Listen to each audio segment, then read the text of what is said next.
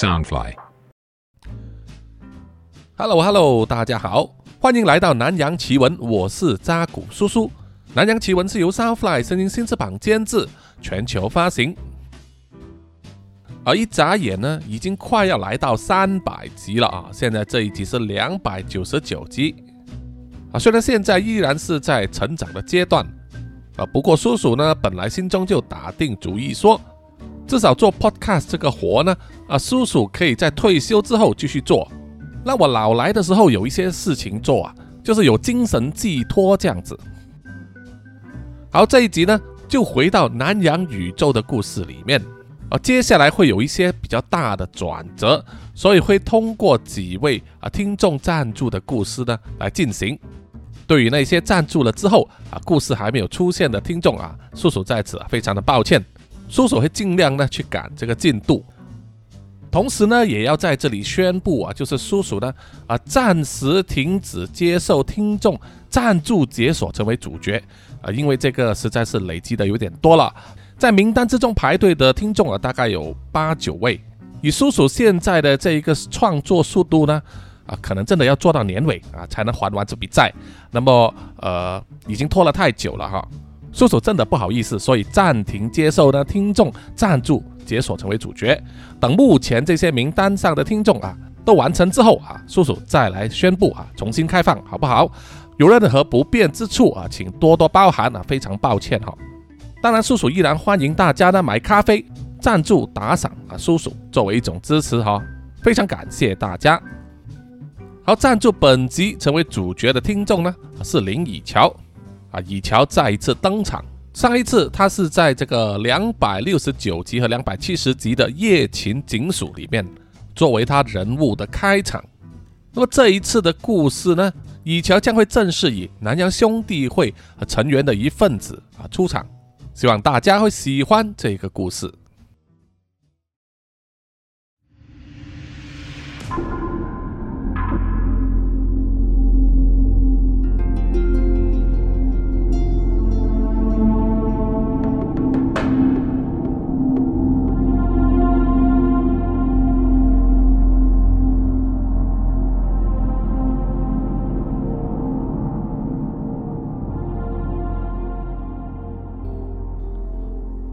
某一天，天上下着长命雨，从上午就一直下到傍晚，并到下班时刻，马路上的车龙更加的拥挤。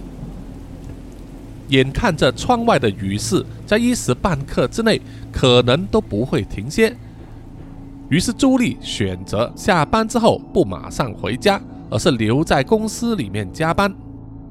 她一直工作到肚子感觉饿的时候啊。时间已经来到晚上九点三十分，他觉得差不多了。窗外的雨势也变得稀疏，交通拥堵应该也是过得差不多了吧。于是他把电脑关闭，提起了手袋，离开公司，乘搭电梯来到地面层，和负责打扫清洁的阿姨打了个招呼之后，他就走去侧门。啊，因为那里有一条通道连接到一栋多层停车场。虽然距离有一点远啊，大概是三百公尺，但是停车费呢，就是比停在公司楼下的停车场啊要便宜很多。对于像朱莉这一种中产阶级，还要常常加班的话呢，停车费比较便宜啊，确实有很大的注意。那么连接他公司大楼还有停车场之间，有一条走道，上面有缝啊，不至于淋雨。而两边这是种满了灌木的花园，平日就很多人喜欢在这里聊天、抽烟、喝咖啡、松一口气的地方。而通道上啊灯光明亮，前方的多层停车场啊也是灯火通明。朱莉又很熟悉地形，所以即使在毛毛雨的雨夜，她一个人走在这里也不会感到有什么不妥。可能是女人天生的直觉。朱莉觉得今天晚上周遭的气氛有点怪异，于是加快脚步，要穿过那道花园，前去停车场取车。当朱莉走到通道的中间时，突然间咔嚓一声，她右脚的高跟鞋鞋跟居然断裂了。朱莉心中咒骂了几句，脱下了高跟鞋检查了一下，觉得应该可以交给鞋匠啊稍微修补一下，毕竟啊这一双名牌可不便宜。那么现在既然一只鞋子的鞋跟断了，走起来一拐一拐的啊，怪不方便。于是朱莉就把另外一只高跟鞋也脱下来，选择赤脚走路，啊，反正很快就会回到车里面。可是，当他把另外一只鞋脱下来的时候，抬头一看，突然就看见一个穿着深绿色雨衣的人，就挡在他走道的前方。这个突如其来出现的人可吓了朱莉一跳。那个雨衣怪客就是站在那里一动不动的，垂着头，所以看不见他的脸。雨水不断的从雨衣上滴落。而且也不说话，就是这样子一直站在那里。朱莉注视着那名雨衣怪客好几秒之后，心中涌起了不祥的预感。心中虽然有一点挣扎，因为他已经很靠近停车场了，但是眼下这种情况啊，本能告诉他自己有危险。于是他慢慢的往后退了几步。直到他看见那个雨衣怪客身体也动了起来，似乎要向他靠近于是朱莉马上转身拔腿就跑，而雨衣怪客也跑起来了。朱莉吓得把手中的高跟鞋丢向了雨衣怪客，雨衣怪客只是身体稍微移动一下就闪开去，然后轻轻抬起了右手，在长长的袖口里面。伸出了一只闪闪发亮的金属物体。为了加快速度，朱莉甚至不惜把手中的包包都丢掉，就是想要尽快跑回去办公大楼那里向人求救啊！不管是清洁阿姨或者是保安都行。但是当他的手快要握到门把的时候，突然间，朱莉感觉到她长长的头发被一只湿漉漉的手抓住了，然后往后一拉。她整个身体就被拉到旁边的灌木林里去，全身沾上泥巴、叶子还有树枝的朱莉想要马上爬起来，但是他很快又被按在地上，右脸颊紧贴在地上的泥土。朱莉本能的高声呼叫，而压在他身后的雨衣怪客高高举起了右手。用他手中握着的金属尖锐物体往下猛刺，刺入了朱莉左脸的腮帮子。那种痛楚和冒涌出来的鲜血阻断了朱莉的呼叫。雨衣怪客并没有就此罢手，拔出金属物体之后，继续往朱莉的背后猛刺，手起刀落，毫不留情，一直刺到朱莉的身体停止挣扎为止。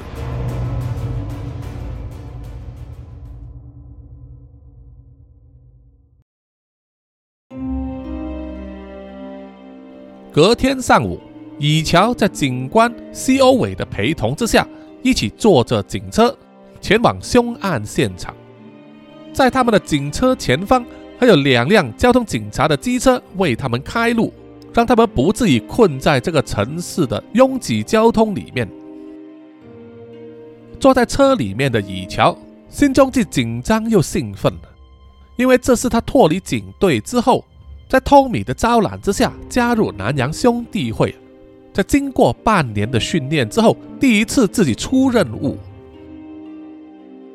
自从发生上一次旧的警局被邪教教徒攻击之后，原本有机会升职的以乔，收到了来自托米的招揽，而老警长呢也是不反对啊，再加上啊南洋兄弟会开出非常优渥的条件，啊以乔才加入的。即使如此啊，他依然还是对南洋兄弟会啊抱有一些怀疑态度。但是在半年的训练时间里面呢，发生了一些事，让他也不得不相信这个世界真的有神鬼的存在。再加上他自己获得了神的眷顾，也让他不得不相信啊，这一切都是真实存在的。啊，比如说他现在手上握着的一只拐杖，以乔到目前为止还没有习惯。毕竟他一个年轻力壮的年轻人，又不是不良于行，为什么要握着拐杖呢？当然，唯一的原因就是那是神的眷顾，是他的法器，他必须时刻带在身边。那么这一次出任务是获得印尼苏门答腊岛其中一个城市巨港那里的警察部门呢邀请的，而，该区的警长和警官都和南洋兄弟会啊有一定的关系。这次因为遇上了奇案啊，就请南洋兄弟会帮忙，所以才会派以乔前来出任务。那么以乔看见当地的警察还有警官对他的态度毕恭毕敬，还有安排给他的一切资源等等呢，都让他不得不相信南洋兄弟会在这个城市里面是有一定的影响力的。同车的警官 C.O. 伟是以乔和当地警方的对口人物，他将一份档案交给以乔阅读，并且说。首先呢，非常感谢你们马上派人前来协助我们。啊，这一次啊，我们真的非常头大，完全没有头绪。而且凶案现场又在市中心非常有名的金融大楼附近啊，对我们城市的声誉会有很大影响。我已经派人封锁了现场，拒绝媒体靠近，但是难保会有一些信息泄露出去。哎呀，都怪这个时代啊，社交媒体太方便了，我们就只能尽量压着。希望您能够帮忙，尽快帮我们破案。以乔点点头，接过了档案，打开一看，是一个名叫朱莉的女生的照片以及她的个人资料。他再翻到下一页，下一页是另外一个男子的照片以及个人资料。而这名男子叫做马达纳。以乔就问：“这一次的案件，死者是有两个人？”西欧伟摇头说：“不，而是两宗案件，相隔四天，他们的死状有非常多相似之处，所以我们有理由怀疑他们之间可能有某一种关联。”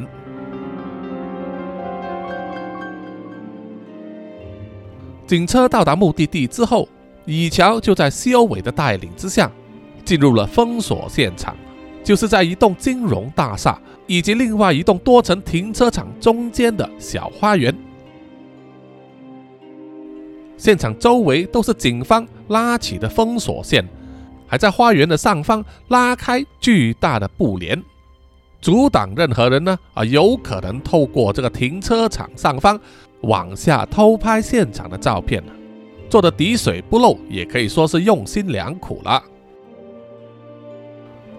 以乔和西欧伟到达之后，负责在现场收集证据的监视人员啊，已经做得差不多了，正在把证物以及工具打包，准备离开。以乔和西欧伟一起戴上了头套、鞋套以及手套，然后再进入现场。以乔看见了花园两旁的灌木林，背对向天躺着的，就是年轻女子朱莉的尸体。这其实和一般的凶杀案没有什么差别。不过，以乔很快就注意到，为什么西欧委会找南洋兄弟会来帮忙的原因。因为在朱莉浮尸的地方，那一片泥土地因为下雨的关系已经成为泥泞，但是依然可以看见。以朱莉的尸体为中心，在泥地上挖了一道血坑，血坑形成了一个五芒星和圆圈的标志。这个五芒星的标志非常明显，正是撒旦的崇拜啊，一种恶魔的标志。不过，以乔凭着他曾经做过警察的经验，猜想光是这样子的现场，有可能是某些人特意装神弄鬼。不一定和邪恶的力量有关，他需要更多的证据。周围有 CCTV 拍下凶案发生的时候的状况吗？西韦欧点点头。我们已经从大厦的管理处取得了原本的档案，你看一看吧。说完就打开他手机里面储存的一段影片，然后交给以乔。这个闭路电视只有一个角度。就是从金融大厦的侧门照向多层停车场的入口。那个广角镜已经涵盖了绝大部分这个花园的区域。影片开始不久啊，就看见朱莉开门走了出来，然后在走道上啊，她的高跟鞋鞋跟断了。朱莉脱下鞋之后，不久就呆呆地站在那里不动了。然后朱莉就往回跑。当他要到达这个金融大厦的侧门啊，要拉门的时候，就拍到他身后有一个像是穿着雨衣的男人拉住了他的头发，然后把他丢去了旁边花园的灌木林里面。那种力道太过不寻常啊，不是一般人可以做到的。然后那个雨衣怪客又跳了起来，压坐在朱莉的身体之上，挥动手中拿着的利器，对着朱莉猛刺啊，把他活活刺死。然后那名雨衣怪客就站起身，用手中握着的利器在朱莉周围的泥泞上开始画圈，然后就是五芒星的标志。画完之后啊，画面就闪啊闪的，就一片漆黑了。以乔心想，怎么就在关键时刻，影片就没有了呢？他转头望向西欧伟，西欧伟点头回答说：“我们也不知道，影片到那里就突然结束了，可能是 CCTV 的镜头被破坏了吧。总之，我们已经拍下现场的照片。”而尸体待会就会运去医院做这个解剖，估计今天深夜或者是明天早上就可以看到尸检报告了。以乔点了点头，然后问：“那么第一名死者马达纳凶案现场也是有这个五芒星图案吗？”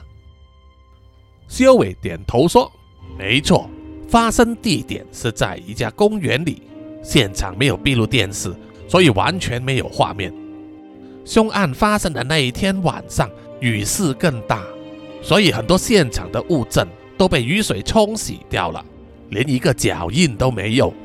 我们有拍下现场的照片，勉强还是看得出有这个五芒星的图案。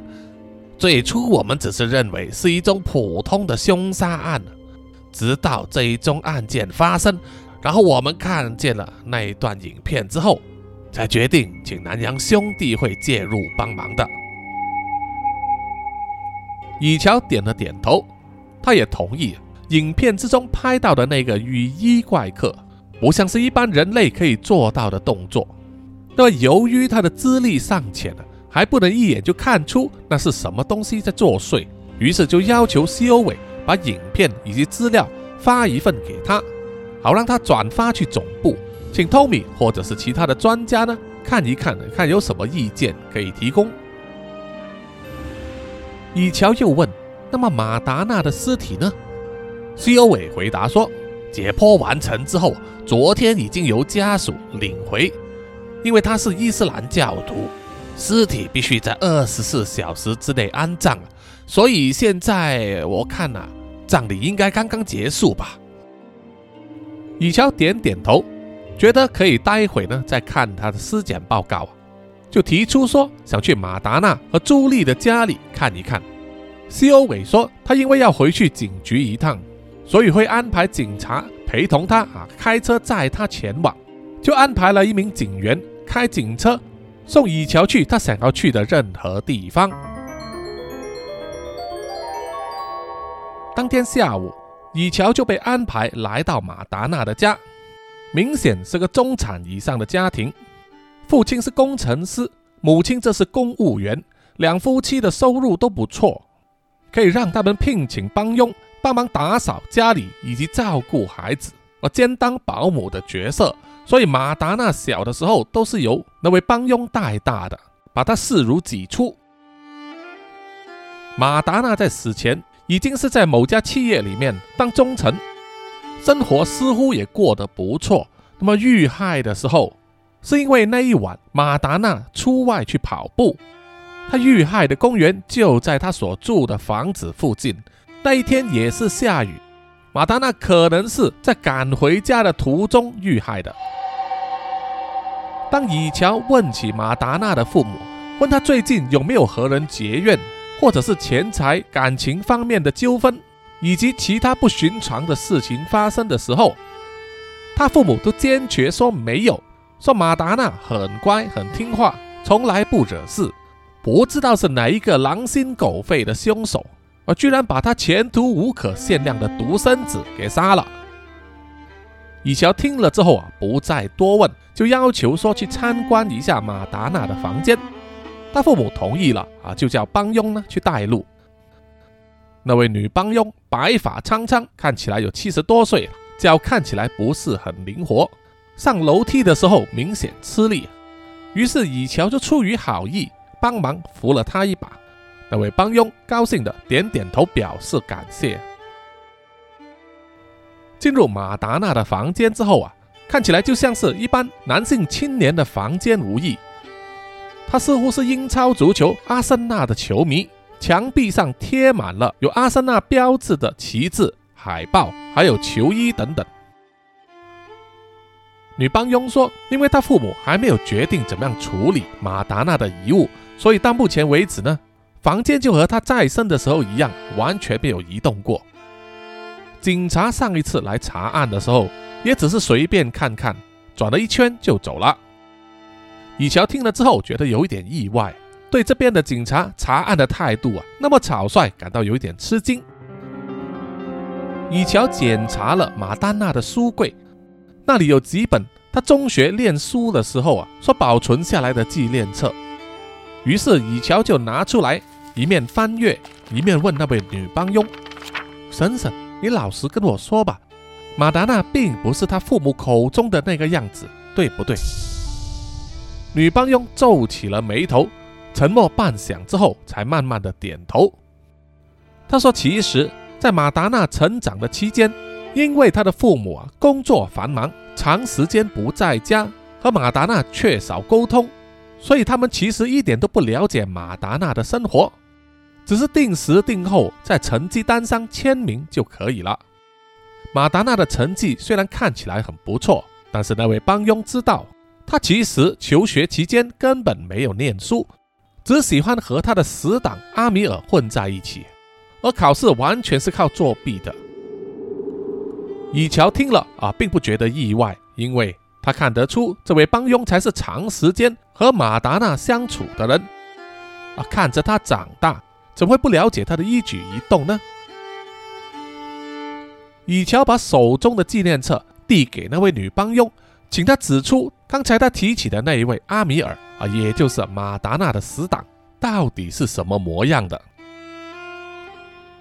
于是那位帮佣翻了翻，翻了好几页之后，才在纪念册里面指着一张贴上去的照片说：“那个人就是阿米尔。”那是一张他们两个人穿着阿森纳的球衣，一起在电视旁边为他们心仪的球队呐喊助威而拍下的。而照片里的房间和现在阿米尔的家或者是房间完全不一样。女帮佣说那是阿米尔的房间。以乔点了点头，用手机翻拍了那一张照片作为记录。然后他就看见在马达纳的桌面上。有一部笔记型电脑，他打开之后发现登录画面是用密码上锁了。那位帮佣在身后轻轻地说出了登录的密码。他说这个密码连马达纳的父母也不知道。而那位帮佣表示啊，虽然他知道密码，但是他从来不会打开电脑去查看，因为他根本不会使用电脑。以乔点头表示了解。进入电脑之后。开始检查一遍里面所有的档案，里面有相当多的照片，应该是马达纳手机里面的相片备份，大部分都是生活照、吃喝玩乐以及和他的朋友，当然也包括阿米尔啊，都有出现在相片里面，当中也有一些影片，这样子简单扫视一片，看起来是没什么问题。然后找着找着。以乔就发现，他有一个神秘的档案夹。虽然档案夹的名字写着研究报告，但是如果切换显示状态，啊，显示资料夹里面的缩图的话，就会看见一些奇怪的图。于是以乔就点开这个资料夹，查看里面的档案，发现了里面呢有大量的 A 片，相信啊都是马达纳啊自己下载的。啊，少说也有两三百部，让以乔看见了也脸红了。而在这一堆 A 片里面，还有一个资料夹，名字是档案备份。虽然场面尴尬，但是以乔还是点了进去看了。而里面只有一条影片，但是这一条影片呢，啊，并不是 A 片，因为一开始的时候呢，镜头拍到的是天花板，然后有一些模糊的说话声。以乔觉得奇怪啊，于是就加大音量，想要听清楚他们说的话，但是依然有点模糊，可能必须使用耳机呢，啊，才能细心的监听。但是接下来影片的画面呢，却非常震撼，因为手机镜头移动之后，显示的场景是洗手间，那是学校里面的洗手间，而且还是女生的。看起来拍摄影片的人正是马达娜，那么她又怎么会出现在女生的洗手间里面呢？而接下来画面就拍到有两个女生，其中一个她的面容还似曾相识。而他们推着一个瘦小的男生进来洗手间里面，然后旁边就走出来一个高大的男生，很快就认得出他就是阿米尔。而接下来就是一连串的辱骂和殴打，很明显就是包括阿米尔以及拍摄的马达娜在内，他们这些男女正在霸凌那个瘦小的男生。他们的手段非常残酷，除了把那个男生的头。按压进去装满水的马桶里面之外，女生还把沾满精血的棉条塞进他的嘴巴里面，看了连李乔和那位女帮佣都不敢直视。而且到了后段了，以乔已经看得出来，其中一个霸凌的女生正是今天上午那位女受害者朱莉。以乔马上就问那位被霸凌的学生到底是谁。女帮佣摇摇头，说她根本不认识他。以乔又再次翻书柜里面的纪念册，但是里面并没有任何一张照片有拍到那个瘦小的男生。于是以乔就问，到底有没有他们学校的毕业特刊或者是班级照之类的？女帮佣说没有。他只看见过马达娜保留的那本纪念册，主要都是那一些跟他比较要好的朋友呢给他写的一些留言，还有照片而已。以乔想了一想，于是取出手机，插上了连线，把电脑里面的那部影片复制下来，然后对那位女帮佣说：“你不用担心，这一方面我会去细查。既然马达娜没有毕业特刊，那么其他的同学应该会有吧。”我去拜访他们，在必要的时候还可以回去他们的学校找一找。在临走之前，以乔就注意到那位帮佣脸上露出焦虑的神情，想必是因为啊，那位帮佣虽然看到了霸凌的影片，但是心中可能还是抱有一丝侥幸，希望马达娜根本没有参与，而至少目前没有直接的证据证明。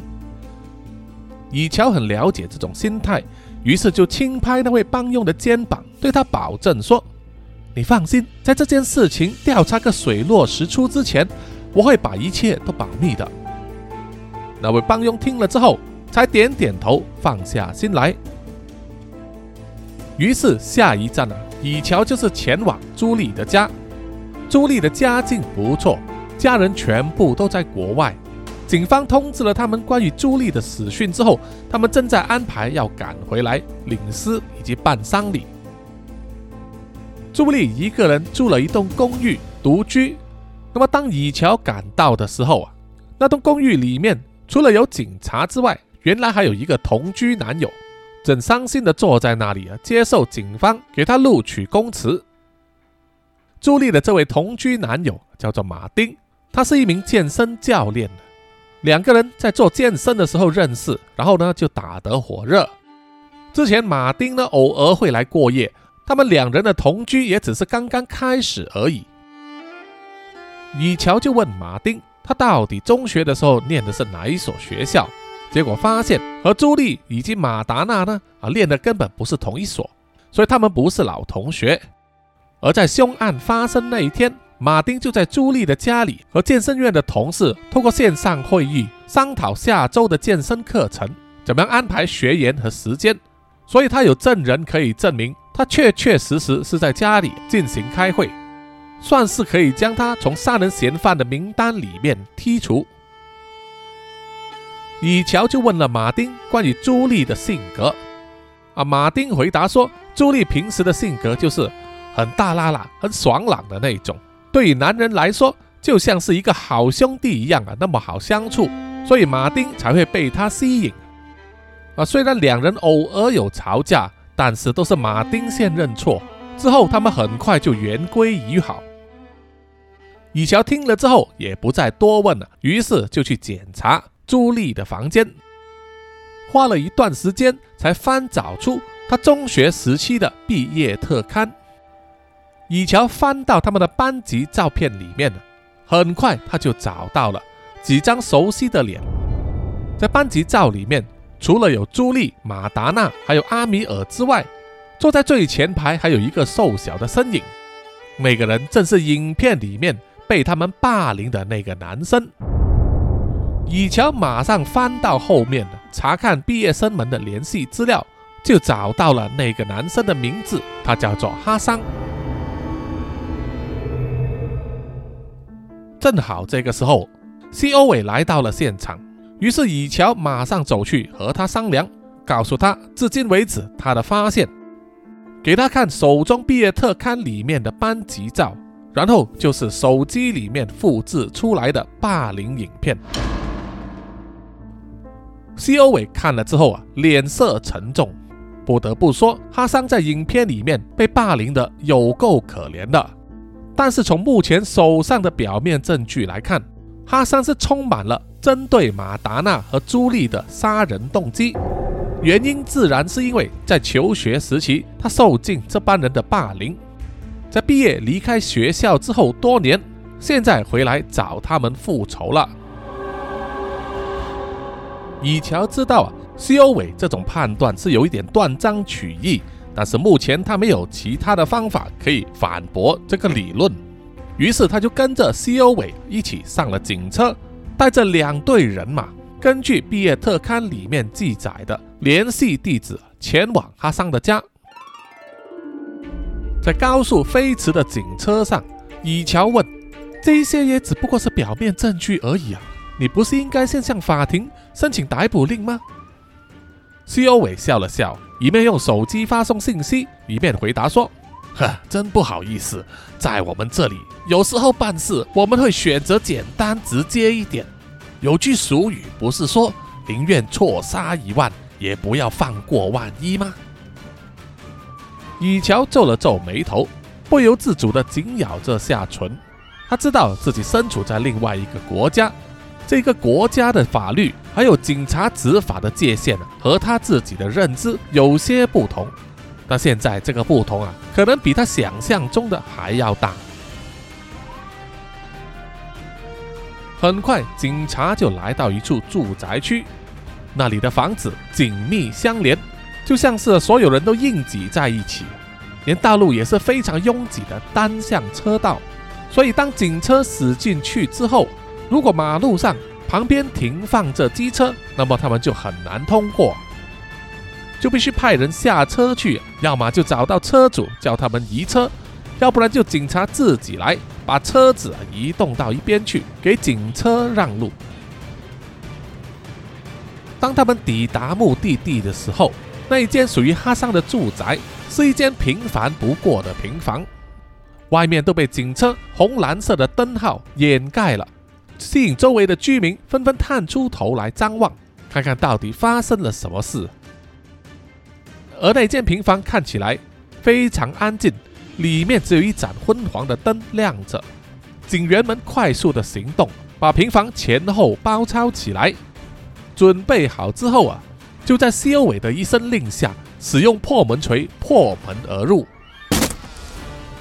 因为害怕嫌犯哈桑有攻击性，因此呢。修伟都不让以乔跟着警队进入现场，直到他们控制了局面。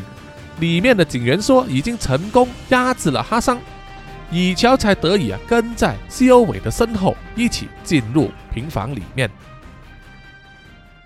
只见平房里面呢，非常的脏乱，周围囤积了很多杂物，但是绝大部分呢都是木材，还有木质的相框、帆布以及画布，还有一些用完的油漆桶。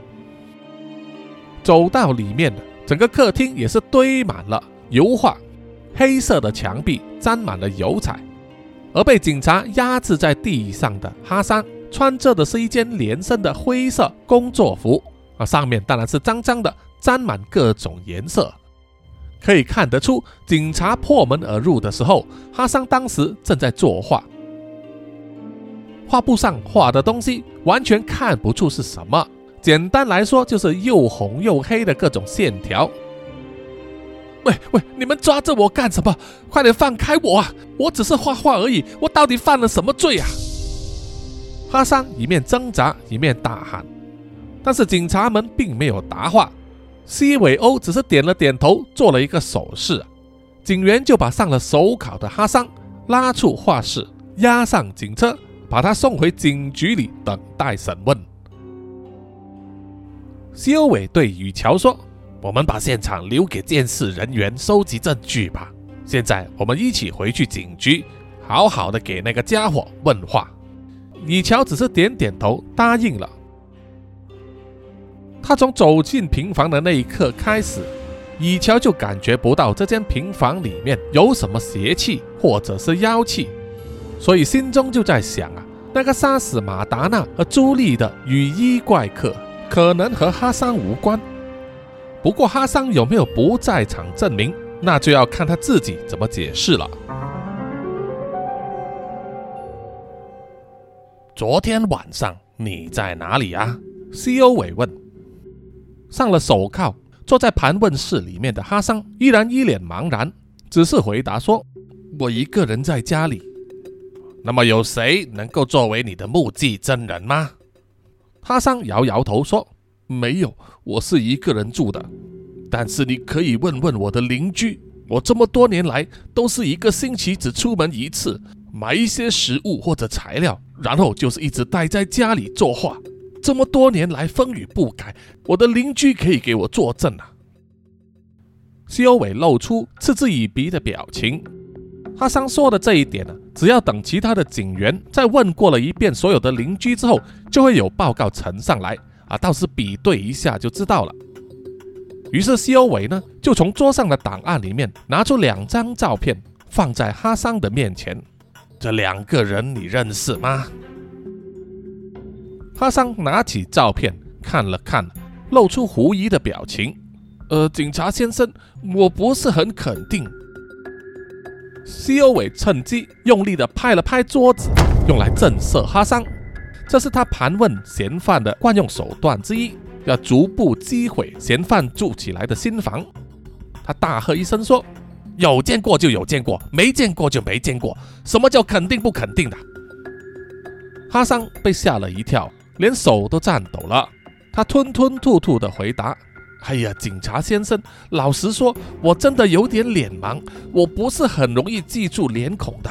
警察先生，请你相信我吧，我到底是犯了什么罪啊？要把我扣押在这里？”C.O. 伟一直瞪视着哈桑，并且注意他的眼神，观察了一阵子，他觉得哈桑应该没有说谎，于是他又从档案里面。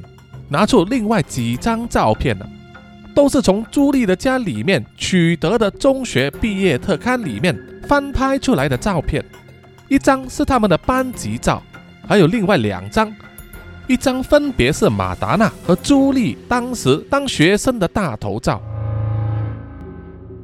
当哈桑看见了马达娜和朱莉的学生头像之后，马上露出非常恐惧的表情。脸色瞬间变得苍白，汗流浃背，全身颤抖，就好像看见鬼一样。这一个突然的转变，不管是 C.O. 伟，或者是在盘问室的另外一边，只能透过单向镜子查看现状的以乔啊，也都有发现到。C.O. 伟又问：“这两个人你认得吧？”啊，告诉我。哈桑变得闪闪烁烁。不远正面看那两张照片，双手抱头，过了一段时间才点头承认。他们是你的同学，对不对？西欧伟再次逼问，而哈桑已经开始哭起来，点头承认。看来他们两人对他造成的心理阴影非常的大，即使经过了很多年，到现在依然烙印在哈桑的心中。西欧伟又问：“这两个人曾经在你求学的时候霸凌过你吧？对不对？所以即使在脸盲的你认不住现在他们的模样。”不过，他们当时的那一张脸，你应该永远不会忘记吧？哈桑全身发抖，像是打开了潘多拉之盒，过去的噩梦又在一瞬间重现在他的脑海里面，让他感到非常的恐惧。西欧伟看了之后，就乘胜追击，用力的拍了拍桌子，然后大声的怒吼说：“是不是因为他们霸凌过你？”你对他们怀恨在心，经过那么多年之后，你就找机会去把他们杀死啊！哈桑抱头痛哭，没有做出回答，只是不断的摇头。但是西欧伟不能接受这个答案，于是他站起身，伸手过去啊，一把抓住了哈桑的衣领，把他拉到自己的面前，再对他怒吼说：“怎么样？我没有说错吧？你恨透了他们。”所以才把他们杀死吧。哈桑再也忍耐不住，大声的为自己辩解说：“没有，我没有杀人。拜托你，我好不容易花了这么长久的时间，才把过去的事情忘记掉。我求求你们，不要再提起他们了。”说完就哭得稀里哗啦的，流了满脸的眼泪和鼻涕，甚至还沾到西欧伟的手上，弄得他不得不放开哈桑。坐回椅子上，而隔着玻璃窗观察整个情况的以乔，实在忍不住，很想冲进去房间里面阻止西欧伟再盘问下去。因为以乔相信哈桑说的都是真的，他完全不像是在说谎，完全不像是在演戏。而像西欧伟这一种揭人疮疤的审问手段啊，说什么以乔也不能认同。为了表示抗议啊，以乔不断的用力拍打面前的玻璃啊，虽然声音很难传过去隔壁的房间，但是有多年经验的西欧伟还是感觉到了。于是他深吸一口气，站起身，叫门外的警察进来，把哈桑带回扣留室里面收押。然后他就走到隔壁啊，也就是以乔所在的那间房。一进去就看见以乔一脸臭臭的盯着他，西欧伟就说：“以乔小姐，我知道你可能不认同我的做事方式，但是我告诉你，这种方法最有效。”以乔依然不满，他就说：“很明显，他并没有撒谎啊，凶手一定另有其人。”西欧伟摇摇头说：“哎，我跟你说啊，他有非常充分的杀人动机。”而且我们在他的家里面找到很多把作画用的油画刀，和杀害死者的凶器所造成的伤口非常吻合。除非你找得到真正的凶手，要不然我告诉你，这个叫哈桑的小子是肯定要把牢底坐穿的。以乔听了，心中更加的愤怒。因为他早前就有听说过，在某一些国家，警察办事的方式通常就是屈打成招，只求快速结案才不管嫌犯到底是不是冤枉的。现在就有一个活生生的例子出现在他的面前了他当然感到非常的不悦。为了证明西欧伟的想法是错的，以乔就说：“那么我要提出一项要求，我要去看朱莉的尸体。”而且我还要你跟我一起去。西欧伟听了一边的眉毛跳了起来，有点惊讶的问：“哦，以乔小姐，你想看尸体？你有了心理准备吗？你看过尸体吗？你其实只需要等尸检报告出来就行了。那个地方可不是一般人敢去的。”言下之意啊，是小看了以乔，认为他呢根本没有看尸体的那个胆量。这个或许在大半年前还是成立的，不过，以乔经过警署被夜袭的那件事，以及兄弟会的训练之后，已经不是当年的那个菜鸟了。而以乔做出了坚持，C.O. 伟就亲自开车一起去了医院。抵达的时候已经是深夜了。夜晚的医院呢，弥漫着一股让人不安的气氛，人流少了很多，而且那个冷气更冷了。会让你突然间觉得全身颤抖的感觉，自然更容易让人联想到和医院息息相关的那些东西了。他们两人走在一条冷清又充满回音的走道上，虽然已经经过六个月的训练，但是以乔依然还是有一些不太习惯。但是在西欧伟面前，他必须装得够强悍，天不怕地不怕，才不会丢了兄弟会的面子。终于来到走廊的尽头，打开门之后进去，那里是殓房，墙壁上一整排用不锈钢制成的柜子，上面有一个一个金属门，当然就是收藏尸体的冷冻柜了。西欧伟就说：“法医已经下班了，所以今天你也只能看一看尸体而已。”说完，就向脸房的员工打了一个手势。那名员工就走到其中一个冷藏格里，把金属门打开，拉出里面的伸锁金属架，里面躺着的就是一具用塑胶袋装起来的尸体。他再把尸体上面的拉链拉开，露出了朱莉的仪容。他的胸口到腹部有一个巨大的 Y 字形缝合伤口，那是法医经过尸检之后啊缝补回去的。C.O. 伟做了一个请的手势，对以乔说：“来，以乔小姐，你想怎么样，请自便吧。”以乔点点头，不过他还是补充了一句：“接下来我要做一点事情，我觉得最好只有你和我两个人看见就好。那位员工呢，可不可以暂时避讳一下呢？”C.O. 伟觉得啊，那个员工在不在也无伤大雅，于是就叫他走开。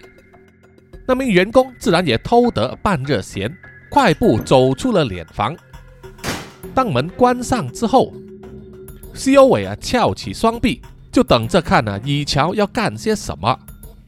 他心中想，以乔可能不过就是要检查尸体嘛，啊左翻右翻，反正法医已经做了尸检了，所以要怎么做啊也无大碍。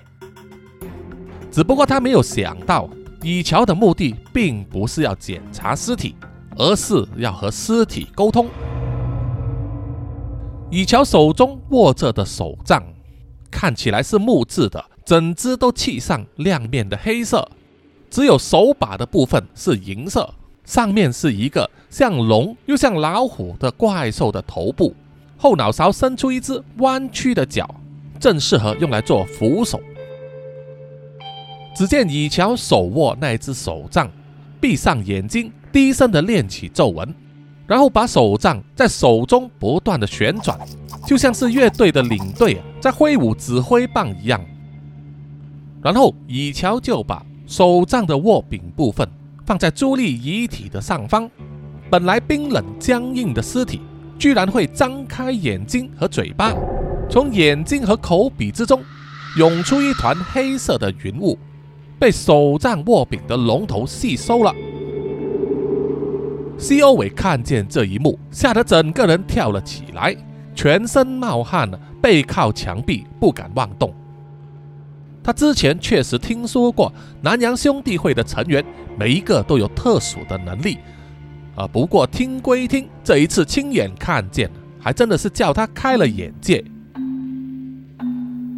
当手杖的龙头把那股黑雾吸收完之后，以乔就把手杖的根部在地板上敲了三下。不一会之后啊，从手杖的龙头就喷涌出一团紫色的云雾，浮在了朱莉遗体的上方，渐渐形成了一个人的半身，真是朱莉本人。他像是茫然无助的，不断重复着说。我到底在哪里？我到底在哪里？这个时候，以乔睁开眼睛，用手杖在地板上敲了一记，居然发出了如钟鸣一样的声响，震慑的朱莉的亡魂都不敢再说话了。以乔说：“朱莉，你现在听好了，我以审判之神多勒摩的名义，把你的灵魂从冥界暂时带上人间。接下来我会向你问话，你必须老实作答，否则你将面对相应的惩罚，明白了吗？”以乔的说话充满了威严，让朱莉的亡魂不得不服，不断的点头表示了解。于是以乔开始发问：第一道问题，杀死你的凶手是谁？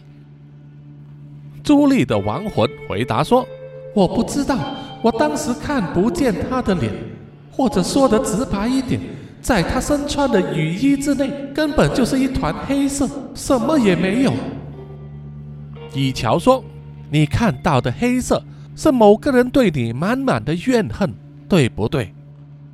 朱莉的亡魂。似乎犹豫不决而，不敢回答。于是以乔瞪视了他一眼，再用手杖在地上敲了一记，吓得朱莉的亡魂马上点头回答说：“是的，没错。”于是以乔接着问下一道问题：“以前被你霸凌的同学有多少个人？”朱莉的亡魂像是非常害怕，不敢作答。于是以乔就逼问他：“你居然敢不回答我的问题？”朱莉的亡魂马上摇头哀求说：“不不不，我不敢。可是老实说，我欺负的人实在是太多了，有一些我根本就忘了，那叫我怎么数得出来呢？”雨乔听了，心想：“啊，朱莉这个女人生前果然和她的外表完全不一样，根本就是个霸凌别人的专业户。”为了收窄那个调查的范围，于是以乔就问：“你也有霸凌过哈桑吧？我看过了影片，当时一起参与的是谁？”朱莉的亡魂就回答说：“哦呃，如果是针对哈桑的话，就只是我、马达纳、阿米尔还有美伊娜四个人。”听到了一个新的名字——美伊娜，以乔望向了西欧伟。西欧伟赶忙从他的口袋里面掏出了随身的笔记本，把梅伊娜的名字记了下来。这个时候，以乔感觉到他扶着的手杖啊开始剧烈的震动，他知道时间不多了，于是他赶忙问最后一道问题：“告诉我，除了哈桑之外，还有谁同样被你们欺负的那么惨的？”朱莉的亡魂吞吞吐吐的说了一句话。呃，还有一个就是那个眼镜妹。正当以乔还要问眼镜妹到底指的是谁的时候，他的手杖剧烈颤抖，围绕着朱莉亡魂的紫气开始收缩，而朱莉也像是快要被压扁的塑胶瓶子一样，形体快速的缩小，就随着紫气被吸回手杖的龙头里面。那股凄厉的叫声。围绕着脸房停留了好几秒钟，让当警察几十年的西欧伟也觉得非常难受，像是被鬼魂吹脖子一样，全身起满鸡皮疙瘩。以乔闭起眼睛，双手握着手杖，低声诚恳地说：“感谢审判之神多勒摩的帮助，谢谢谢谢。”然后睁开眼睛，深深吐了一口气。就像是运功完毕一样，整个脸房的气氛马上恢复了原状。站在一旁目睹整个过程呢，下巴都要掉到地上的西欧伟一时之间不知道该说什么话。以乔走过来对他说：“杀死朱莉的绝对不是哈桑，凶手另有其人，请你派人到阿米尔和美伊娜那里保护他们。”因为他们很可能会成为下一个目标，而那一个眼镜妹到底是谁？那是我们现在迫切需要找到的答案。说完，以乔就潇洒的走出了脸房，西欧伟只好有点狼狈了，紧跟在以乔身后。在看过了以乔的能力之后，西欧伟再也不敢小瞧他了。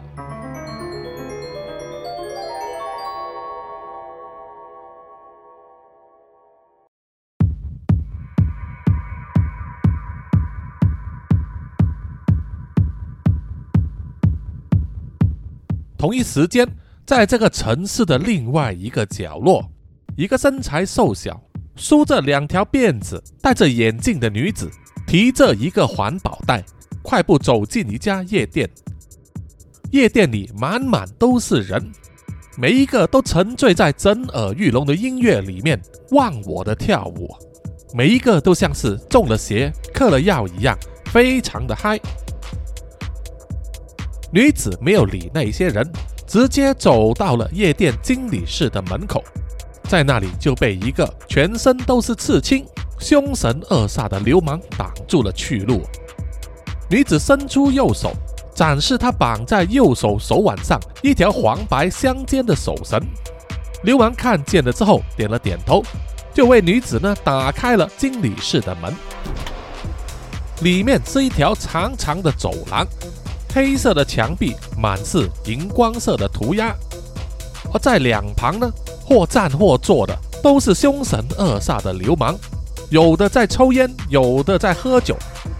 当女子走进来的时候，所有人都停止了动作，把眼神都投向了她。而那名女子似乎也毫不避讳，径直走完整条走廊，来到尽头一个转弯，另外一名守门的流氓给她开门。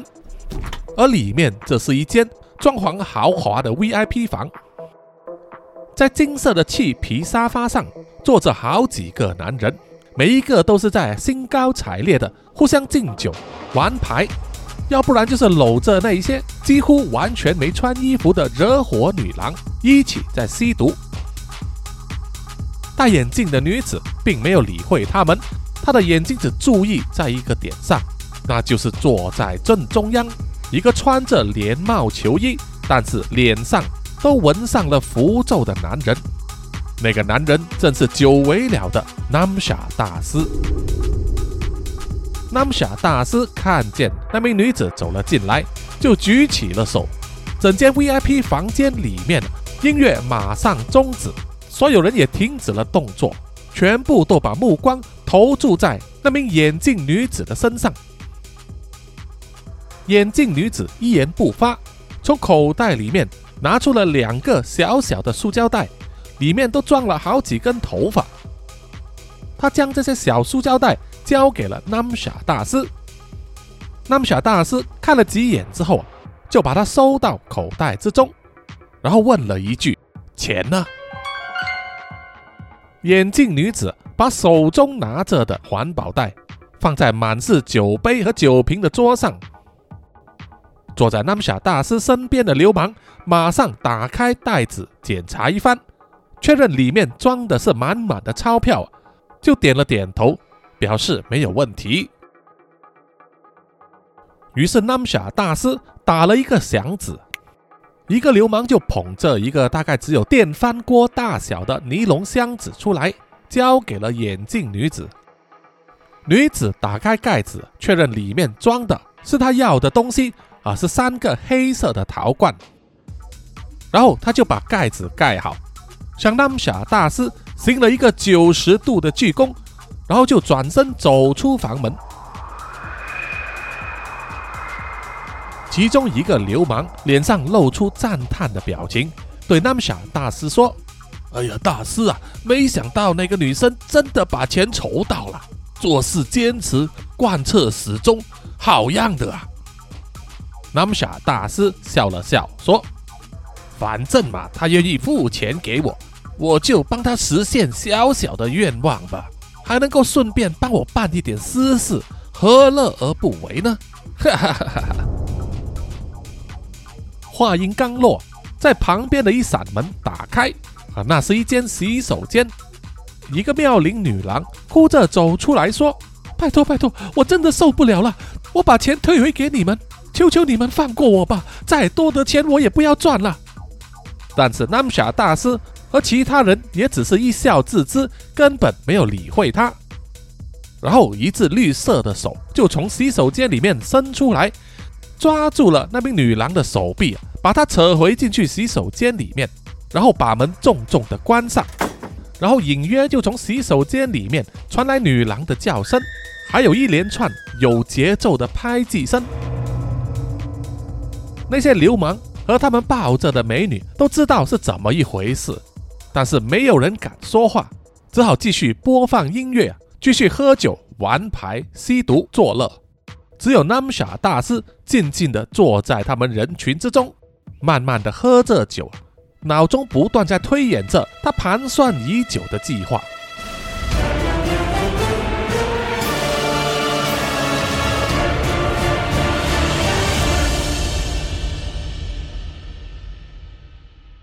好，本期的南洋奇闻呢，啊，故事就暂时到此结束，请大家呢继续关注下一期的故事发展，请听众们呢去追踪南洋奇闻的 IG、YouTube、Apple Podcasts、Spotify，还有 Mixer Box，给叔叔留言点赞哦，谢谢大家。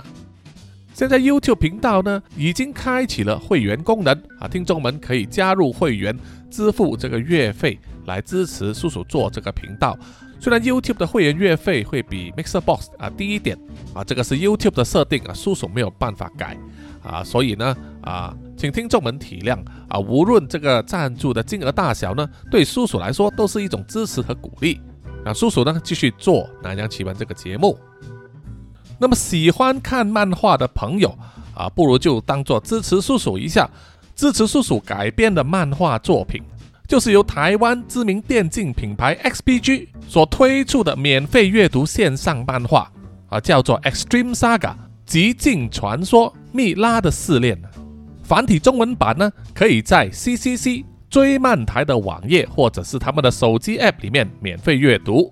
我叔叔也有在本集的这个 Podcast 资讯页里面有写上这个链接啊，欢迎大家啊去点击一下，当做支持叔叔。好，最后就是请让叔叔念出所有赞助者的名单。首先是南洋探险家 Jimmy Chin、苗疆杀人蛙陈忠杰以及许志伟，然后是南洋侦查员二四公园图子 Ralph 布一直该 Sandy Lee 真爱笑三十三 Kinas 蔡小桦朱小妮李承德苏国豪洪新志林家达 Toy J 刘舒雅林英炫洪志伟。以及妞妞，然后下一批呢是南洋守护者许玉豪、彰化的 Emma、林奕晨、Joanne Wu、玉倩妈咪，还有 Forensic 叶。最后一批就是南洋信徒黄龙太子妃、苗疆杀人蛙、西里子、林以乔、吴大佩、吴大豪、筛利、飞蟹、本我无心、潘琪、张新芳、萧毅、Allen 零零三 AI、林宏杰。许志伟、查理哥哥、Forensic 叶、林小润、凯文文、Gvan、逍遥以及黄培成，谢谢你们，谢谢大家。OK，我们下一集再见，拜拜啦。